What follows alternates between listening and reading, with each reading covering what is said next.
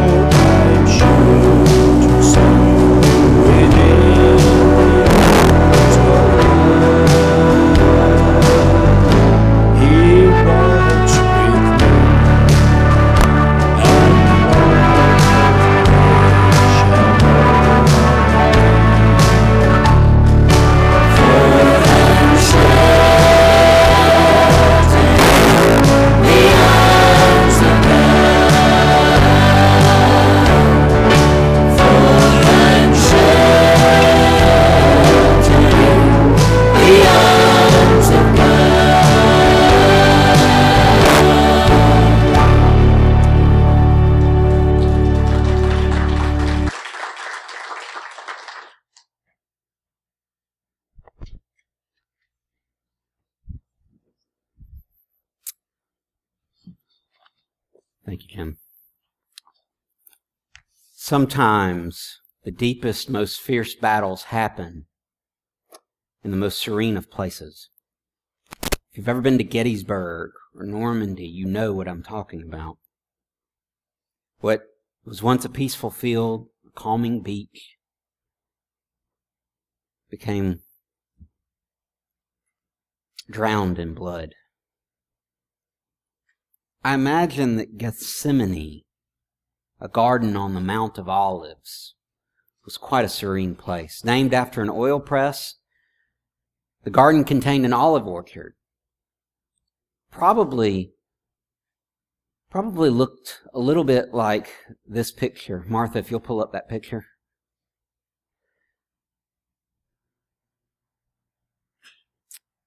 It must have been a favorite place of Jesus. Luke tells us that he went there a lot. In fact, it was his custom to go there, the way Luke puts it.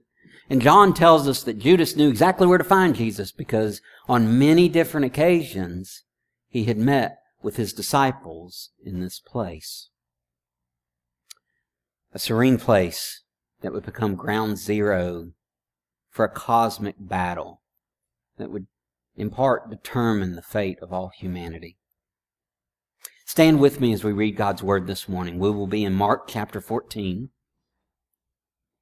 If you don't have your Bible, we have Bibles in the pew in front of you. You can look on page 1172 to find the text we'll be reading this morning.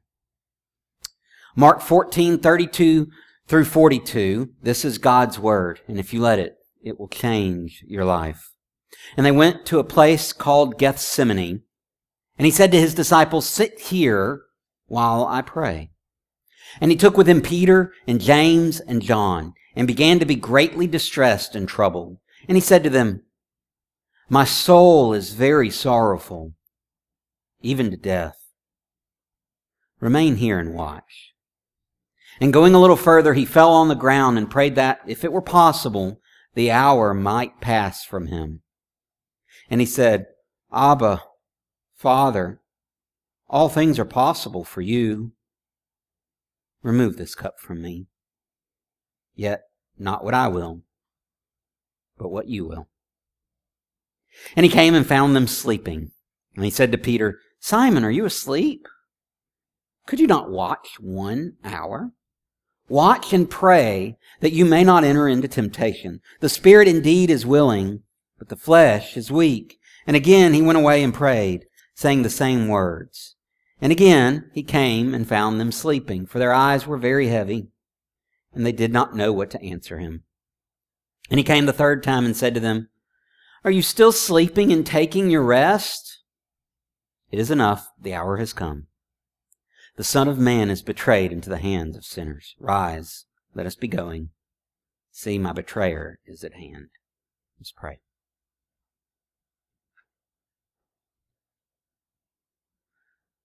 Father, drive your word deep into our hearts this morning, that we may learn from you.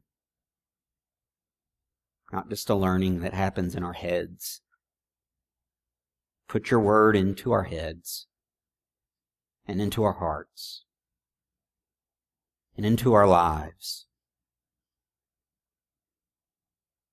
so that we may put it into our words and into our actions. In Christ's name we pray. Amen. I cannot imagine the pain that Jesus is going through. The fierceness of the battle waging within his heart. In this serene garden. Look back at verse 33. And he took with him Peter, James, and John and began to be greatly distressed and troubled. Greatly distressed and troubled. Think about what he's going through at this moment. He knows that he's moments away from being betrayed and arrested. He knows that his disciples' lives are going to be turned upside down. They'll be afraid. They'll scatter. He knows that of these three men, James will leave, Peter will deny, and John will be left with the aftermath, consoling his mother. He knows the intense pain, the raw anger, the deep loss that his dearest friends and closest followers will feel. He also knows the pain he's about to face. He will be beaten spat upon, mocked, slapped, hung to suffocate with a horrifyingly slow agony. But even worse than the physical pain will be the weight of sin. Every sin of every man, every woman, every boy, every girl heaved upon his shoulders. And perhaps even worst of all, he will be alienated from the Father. I cannot imagine the pain of this battle. The pain that he must have felt among the serene olive trees lined up row by row. He tells his closest disciples in verse 34, My soul is very sorrowful, even to death. Remain here and watch. We often talk about Christ like he's some rational figure that doesn't experience emotions. Theologians uh, picture God as being impassible, not able to feel emotions. Like, nothing could be further from the truth. The weight that Christ is carrying upon his heart must have drug him to the ground. Christ, right here, vulnerably expresses the emotional turmoil, the battle that's waging within him. He commanded these three disciples to do two things remain and watch. If you'll remember, these are the same three disciples that are up on the mountain with him when he's transfigured, when his glory is shining brightly, and he's standing there. And all the disciples saw this glory. These three disciples saw this glory firsthand. So it's fitting that the Lord of glory would also tell them to watch. Because in this moment, they would see his agony. I want to, I want to make a point of this. You cannot know the Christ of glory without also knowing the Christ of agony. You cannot experience the glory of God revealed in Jesus Christ unless you see Him on that cross, unless you see Him in that garden. You cannot divorce the two. You cannot say that God is a God who rules and reigns and yet not also see that he is a God who suffered and died. You cannot see God's glory without also seeing his agony. Can I, can I also tell you that applies to us too? You cannot experience glory without experiencing something of an agony as well. And anyone who would preach differently is a false prophet. So, this Lord of glory and agony, in this serene place, goes off into intense battle. Verse 35 tells us, and going a little further, he fell on the ground You ever been so overcome you just fall? And prayed that if it were possible, the hour might pass from him. And he said, Abba, Father, all things are possible for you.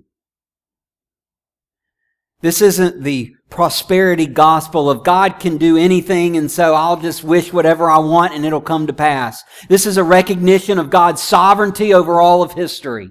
The Father can do as He wills.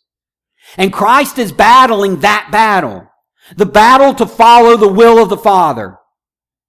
Listen to what He says. He says, remove this cup from me. Nevertheless, yet, in this version, not what I will, but what you will. Christ shows the battle within. He wants to avoid what's coming, wouldn't you? But he also is unwilling to disavow the Father's will. This moment, this testing of an individual faced with temptation in a serene garden, it sounds eerily familiar, doesn't it? Genesis 3 6. So when the woman saw that the tree was good for food, that it was a delight to the eyes, and that the tree was to be desired to make one wise, she took of its fruit and ate. And she also gave some to her husband who, were, who was with her, and he ate. The early church recognized this connection. When Christ prays this prayer, he is asking the Father for the strength to carry out his will. John Chrysostom, the golden mouthed preacher from the late third and early fourth centuries, or excuse me, late fourth, early fifth centuries, says this. By saying then, if it be possible, let it pass from me, he showed his humanity. But by saying, nevertheless, not as I will, but as thou wilt, he showed his virtue and self-command. Listen to this. Teaching us even when nature pulls us back to follow God. That's where Adam failed. He failed, be, even though he didn't have the disadvantage of a sinful nature, he still failed. He had the will of God and the propensity to follow it. But instead, he chose to succumb to the sin. Christ, even facing the fallen nature of humanity, perfectly fulfills the will of God by submitting to the Father's plan in spite of the raging battle. In spite of its sure agony. Christ does what Adam could not do. He resists the temptation. And he does so by saying, Not my will. I know what I want, but it's not about what I want. Then he returns to the three disciples of his inner circle. Verse 37 And he came and found them sleeping. Isn't this like us? I could picture Jesus.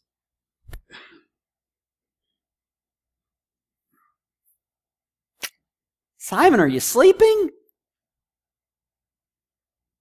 Could you not watch one hour?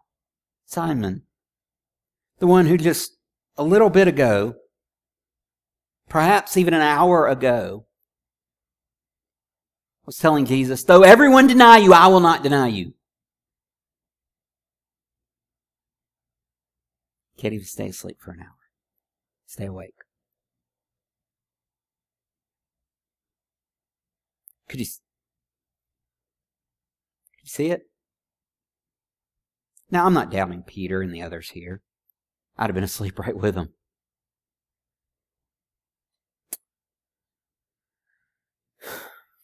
But you know, there's an important part here.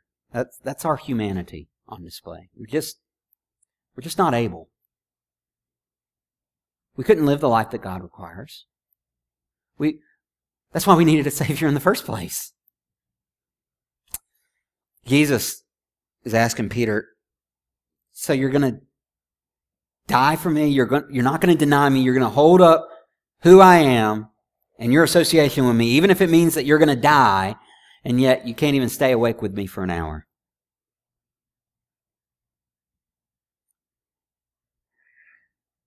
We are so, so utterly incapable of fulfilling God's righteous will. So he tells them, watch. Same word is back in verse 34. Watch.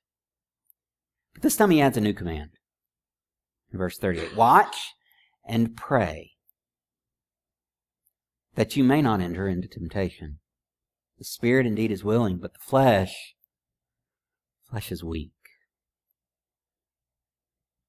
Again, he tells them to watch, but this time to watch and pray. He recognizes their own inadequacy.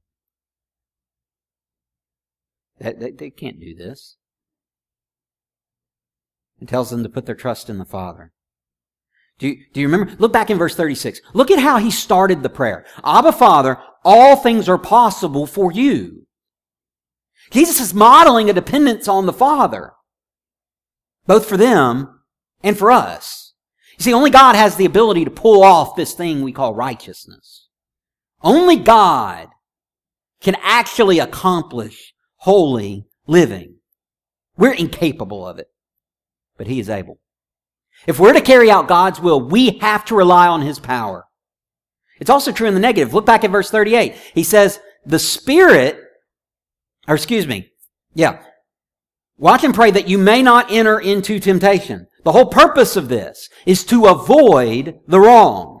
It's not just to do the right, but to avoid the wrong. And the reason we're to watch and to pray as well is to keep us out of temptation.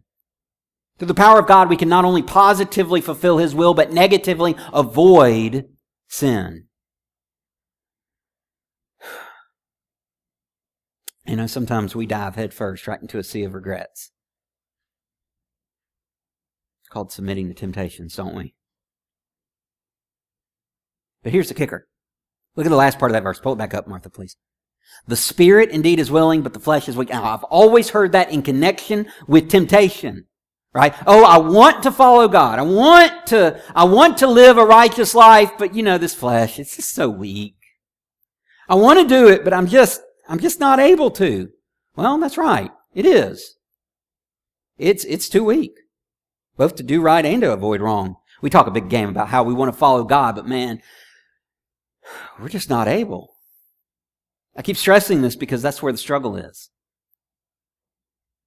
That's where the struggle is. The humanity of Jesus makes him weak, just like us. But his divinity, God's nature and presence dwelling within him, overcomes that weakness. Without that godness, without that divinity, he couldn't have done it either. Humanity is utterly incapable. But God,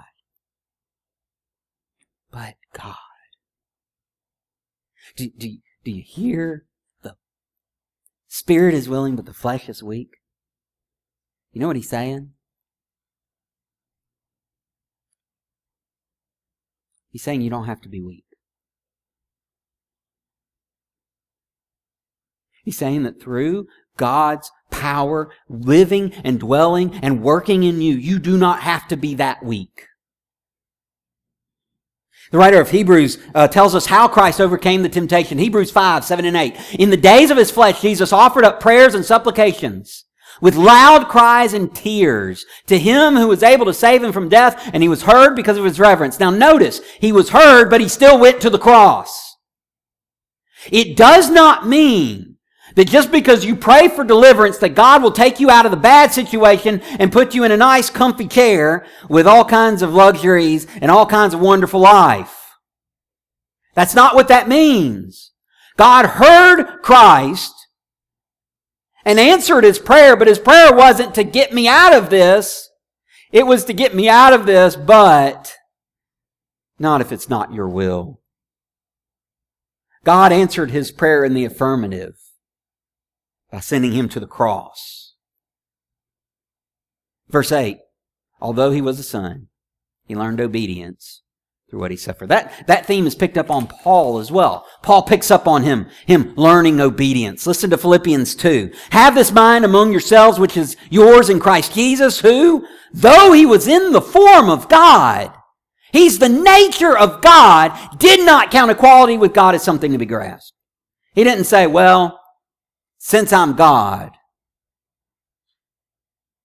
I don't have to get my hands dirty.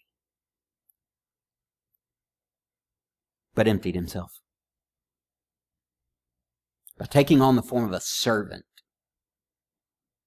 being born in the likeness of men. And then here it comes. And being found in human form, He humbled himself by becoming obedient. If the Lord of glory has to become obedient, what do you think we have to do? To the point of death. And not just death, even a cursed death. It's in that serene garden that we see this humbling. This obedience that would lead to his crucifixion and eventually his resurrection. And it's here. While the fierce battle is raging, with temptations to abandon God's will, not, not just one, three separate times he goes off to pray. And I guarantee you, he's still praying, not my will, but yours be done. It's here that we see Christ suffering not only as his agony, but also as his glory.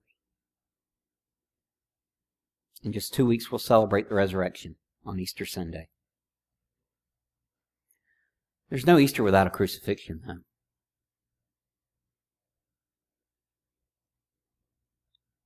And the same holds true for us. If we are to experience new life in Christ, we must first die.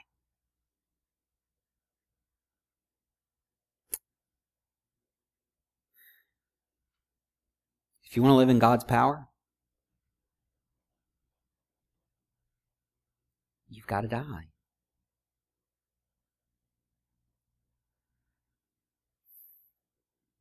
That's where the battle hits us. Jesus said, If anyone wants to come after me, let him deny himself and take up his cross and follow me.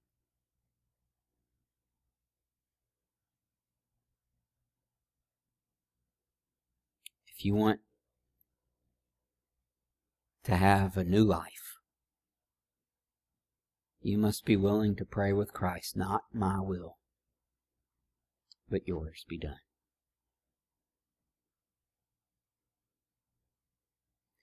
I find it also interesting at the end of this passage. He comes to the third time and he says, It is enough.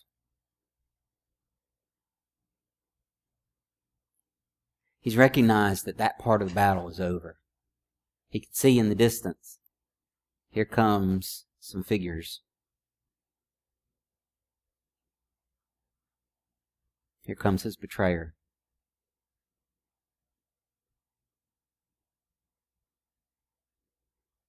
It's almost as if he knows the battle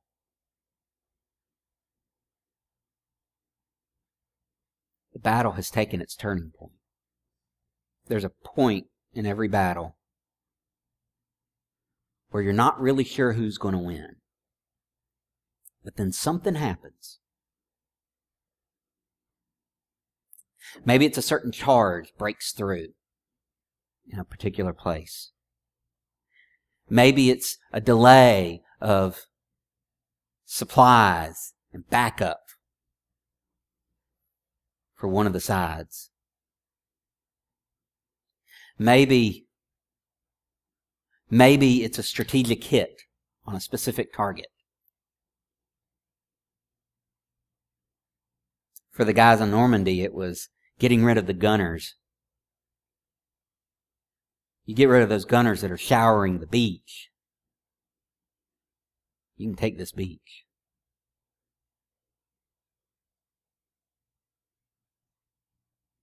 I think Jesus sees this is the turning point of his battle.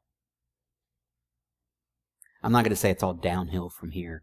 There's still a whole lot of fighting left to do. But it's almost as if he knows the battle has turned. It's enough. Here comes my betrayer.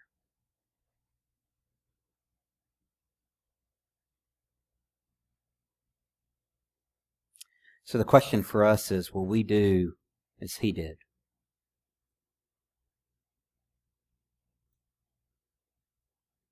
Will we pray with him? Not my will, but yours. when we face the temptations that are so easy to, to, to succumb to, that are so, look so alluring for the end of the struggle.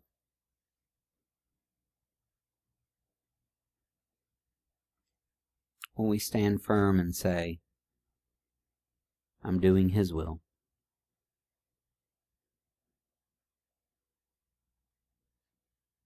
When we fight the battles through God's power to the very end. Pray with me.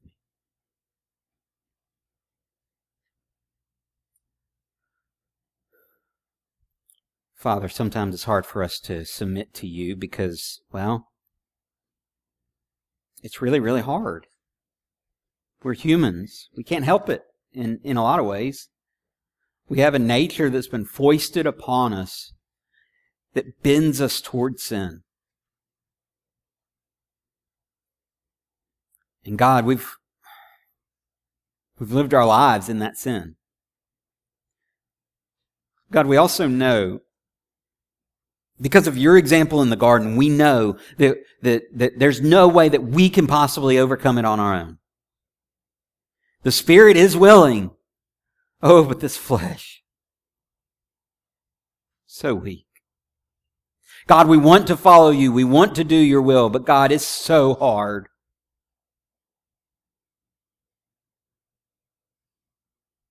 Would you give us the strength to say, not my will, but yours?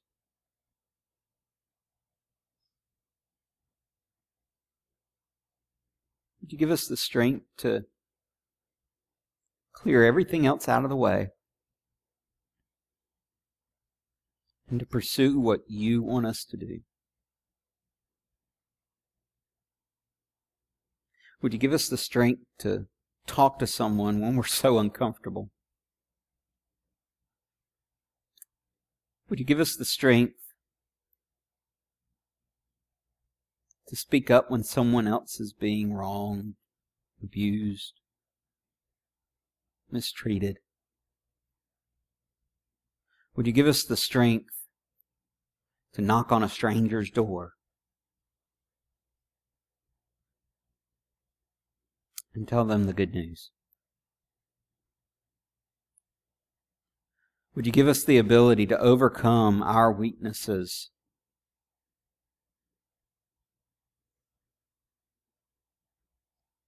To win the battle, not by might, not by power, but by your Spirit. Would you help us, Lord? Oh God, we need you.